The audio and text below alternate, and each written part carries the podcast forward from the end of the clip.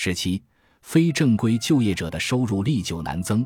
随着年龄增长，企业的正式员工和以非正规就业形式入职的员工，他们的收入究竟会发生怎样的变化呢？后生劳动省公布过不同雇佣形式劳动者的工资曲线，见下图。这是根据不同的雇佣形式，通过对受访者小时工资情况进行调查而得出的不同年龄所获得的收入数据。注：非逐年跟踪调查结果。二十岁至二十四岁年龄组人群中，正式员工平均小时工资为一千四百二十一日元，而像铃木先生那样的派遣员工则平均为一千一百四十二日元。可以看出，在二十来岁的时候，两者的差距似乎不那么明显。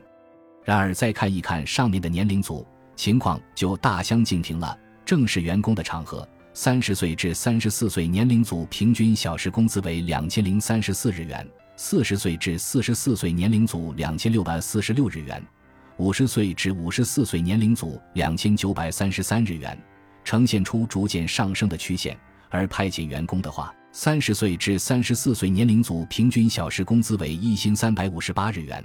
四十岁至四十四岁年龄组为一千二百九十三日元，五十岁至五十四岁年龄组为一千二百四十九日元。对于中年以上的劳动者来说，如果是派遣员工的身份，则年资完全成不了加分的因素，他们的收入并没有明显增加，始终在一个较低的水平横向徘徊。感谢您的收听，本集已经播讲完毕。喜欢请订阅专辑，关注主播。主页更多精彩内容等着你。